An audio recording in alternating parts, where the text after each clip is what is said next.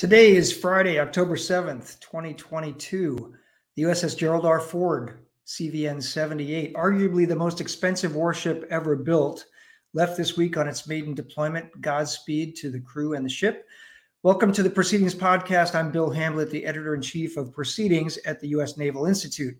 The guest we had scheduled for today had to reschedule for next week, so I'm going to do something a little bit different. Instead of an interview, I'm going to highlight the October issue of Proceedings, our annual submarine issue, and uh, touch on several of the top articles and take some questions from our live YouTube audience. So if you've got questions out there, fire them away. So here goes, starting with an article by Commander Joel Holwitt. He is the current commanding officer of the USS Toledo, SSN 769. His article is titled A New Approach to Submarine Officer Retention. It's getting a lot of attention. Uh, Joel starts by quoting the submarine force commander from several years ago. During the past five years, we have struggled to meet junior officer retention goals. Got it. JO retention in the submarine force is a problem. Commander Holwitt also cites a drop over the past two decades in the proportion of prior enlisted officers in the submarine force, which has had an impact on the number of lieutenants and lieutenant commanders available to fill department head jobs the Navy had to raise bonus payments to offset the drop in numbers. Commander Holwitt also cites his experience in manpower in a tour where he read every submarine officer JO resignation letter and became convinced that most of those officers never intended to serve beyond their initial five year commitment. So, what's his idea to fix the problem? His prescription is extend the initial sea service commitment for submarine officers from five years to 10 years. This would keep lieutenants on active duty until the lieutenant commander selection slash pin on point, creating more officers eligible for department head screening, and thus making that milestone more selective. More selectivity would mean the submarine force would be more elite. As you might imagine, a lot of junior officers and midshipmen hate this idea, but it's similar to the naval aviation commitment of eight years after getting one's wings a bigger return on investment, including all that nuclear power training. So, interesting piece. Let's see if there's any questions for that one. Okay, I don't see any questions yet, so we're going to move on to the second article from the October issue that I want to highlight. Uh, it's by Lieutenant Commander Emma McCarthy, and it is titled Take JOs Out of the Shipyards. Emma is currently the flag aide to the Chief of Naval Operations. Her previous job was engineering officer on board the USS Ohio, SSGN 726 Blue Crew. Shipyards and overhauls are a big problem for the Navy right now. And that's been admitted all the way up to the Chief of Naval Operations, both for the submarine force and the surface Navy. Lieutenant Commander McCarthy points out that from 2015 to 2019, 75% of all submarine shipyard availabilities, and the Navy calls a shipyard period an availability, 75% were completed late with an average of 225 additional days. So that's seven and a half more months than the submarine and the crew expected to spend in the yards when they went in. So some junior officers arrive at their first submarine and spend most, if not all, of the tour with that boat in the yards. Now, they'll spend some time on another operational submarine to get their tactical qualifications, but the impact on morale is huge. Rather than extending their initial service commitment, as Commander Holwitt suggested, Emma argues that two nuclear trained limited duty officers should be assigned to each submarine in overhaul to serve as duty officers, quality assurance officers, and availability managers. Uh, and this would mirror what the nuclear Navy does for the carrier force. And it would free up junior officers to serve on operational boats and focus more on their tactical skills.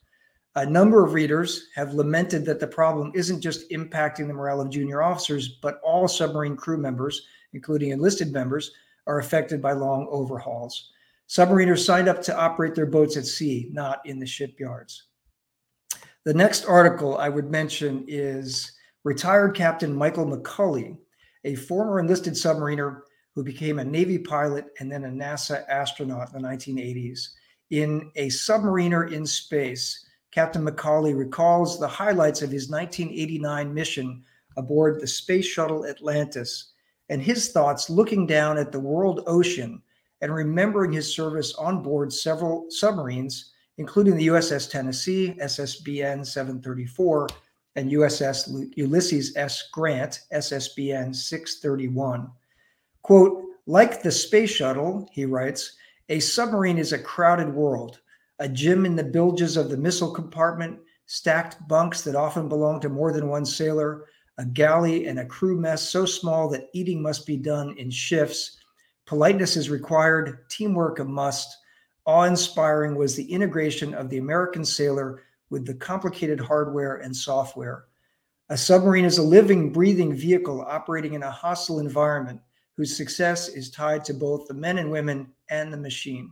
Great pictures in this article, too, by the way, uh, many of them contributed by Captain McCulley. In October, both the American Sea Power Project and the Maritime Counterinsurgency Project continue. We're going to talk in depth next week about the American Sea Power article in October. So I wanted to highlight retired Captain Peter Swartz's counterinsurgency article, One Officer's Lessons from Vietnam. As a junior officer, Peter deployed to Vietnam in the late 1960s and participated in naval and maritime counterinsurgency operations. He describes the pro- five principal lines of effort required. First, population and resources control. Second, environmental improvement. Third, guerrilla and counter guerrilla operations. Fourth, psychological operations. And fifth, intelligence and counterintelligence. Captain Swartz's chief takeaway from the war was this the most important elements were diplomacy, air superiority, logistics, Coast Guard and Marine Corps participation, special operations, language and cultural mastery, and training. A number of the images in this article are from Peter's personal collection. And if you're if you're not aware of who Captain Swartz is, he is one of the authors of the 1980s Navy maritime strategy. He's one of the original and best strategic minded officers we, we've ever had in the in the modern Navy post World War II. Uh, and he's just a fine gentleman who's written for proceedings for many, many years. So I'm a huge fan of, of Captain Swartz. Uh, my chief takeaway from his article is that maritime coin is a complex, difficult endeavor. But the only thing harder than doing it right would be allowing the Chinese to have their way in the South China Sea. If you haven't caught the maritime counterinsurgency articles, you can go back to the July issue of proceedings where we published eight of them, kicked off the uh, the project, and we've been trickling out ones one or two a month uh, online and in the magazine since then, with a few more to go. It's a great project. Uh, this month's asked and answered column asked readers this question: What was the most difficult or unexpected aspect of your nuclear power program interview or training? It elicited a lot of stories about personal interviews with Admiral Hyman Rickover. Some of these are a bit cringeworthy in today's environment, but funny nonetheless. So the first one came from Admiral retired, four star Admiral retired Robert Kelly, an aviator accepted into the nuclear carrier CO pipeline. He wrote, I was in command of an A 7 Corsair squadron when I interviewed with Admiral Rickover. He asked if I was married. Yes. He then asked how many children I had. Three. He then asked how many more. None, I said. He asked how I knew that. I responded I had had a vasectomy and my wife had had a hysterectomy. hysterectomy. He kicked me out of the office, but I was ultimately accepted into the nuclear power program and went on to command the USS Enterprise. Commander John McGrail, U.S. Navy, wrote, an art, wrote a, a story that just could not happen today. In my 1972 interview, after a few routine questions, Admiral Rickover asked, do you dance? Yes, Admiral. Rickover then shouts, Bring in Ensign Smith. In comes a terrified young female ensign. Rickover shouts at her, Dance with Midshipman McGrail. Trembling, she replies, I can't dance without music. The Admiral looks at me and asks, Can you sing? No, Admiral. Rickover then bellows, Get Ensign Jones in here. In comes another female ensign. He orders her, Sing for these two. She starts to stammer, and Rickover shouts, "Everyone out!" A few a few months later, I was commissioned and reported to nuclear power training, Bainbridge, Maryland. Uh, and finally, this story is just amazing. Captain James Ransom, U.S. Navy, writes During my interview with Admiral Rickover, I told him that while on my first submarine, I rescued a man who was swept overboard. Admiral Rickover stated he had rescued a man once too, but the Navy would have been better off if he had let him drown. Stun. Bad start to my interview, but I was selected and lived happily ever after. So let's take a look at what, we got for uh, audience questions. Austere Roberto says big facts especially with uh, Commander McCarthy's article. Yeah, the, the, the facts about the shipyard uh, extensions are just amazing.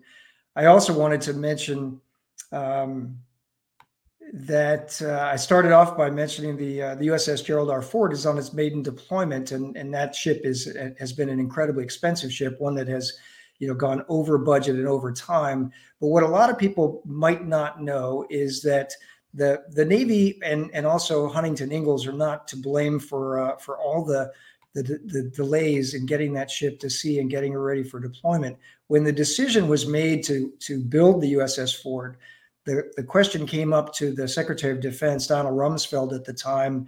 The Navy wanted to build the follow on to the Nimitz class carriers, um, had a, a, rough design in mind. And uh, Rumsfeld said, if you want that ship, you, it's got to be a transformational ship. You've got to build that ship with about you know 19 or 20 new technologies, new reactor, uh, new layout of the ship. It's got to be able to be manned with fewer people, uh, um, electromagnetic catapults and arresting gear, a new radar suite. You know, you name it. That ship has got an, an incredible number of uh, of new capabilities and new weapon systems and new electromagnetic uh, uh, catapults and traps, and and you know it's just incredible. And and uh, when you when you put a whole bunch of new capabilities on the lead ship of a new class of ships, you know you're accepting an incredible amount of of engineering risk, and that's what the Navy did. That's what that's what um, Donald Rumsfeld took on when he made that decision. Uh, and so here we are. You know, we've had some problems with the Ford, uh, but it's it's now ready. It's underway. It's on its maiden deployment, and we'll see how it does. So I'm looking forward to seeing uh, more and hearing from uh, a USNI news reporter is on board the Ford this week uh, as she begins her maiden deployment. So we'll have some USNI news reporting. Uh, uh, when she gets back from uh, from the first couple of days on on Ford's deployment, um, okay, we got a couple of questions. so Antonio Bricio writes, I'm very curious about Captain Swartz' article. We'll begin reading ASAP. What are your takeaways regarding air superiority in COIN? Yeah, that's one of the things that Captain Swartz mentions is that when they were uh, going into, you know, uh, fighting the Viet Cong, uh, and, and, particularly in the riverine system of South Vietnam, that it was uh, it was incredibly important to have air superiority to be able to own the skies, uh, both for the the uh, Brownwater Navy but also for uh, you know for the uh, uh, the the special operations forces that were operating there.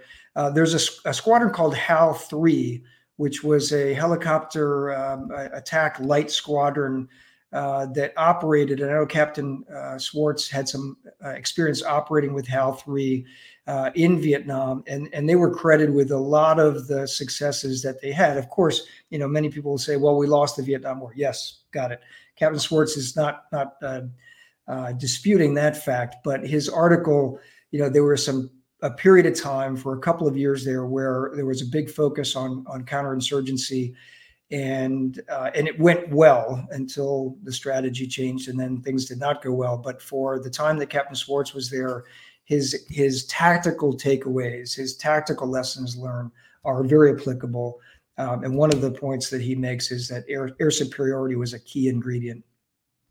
Um, Harry Lime writes Have subs in the yard have the problem with self harm like the carriers have had?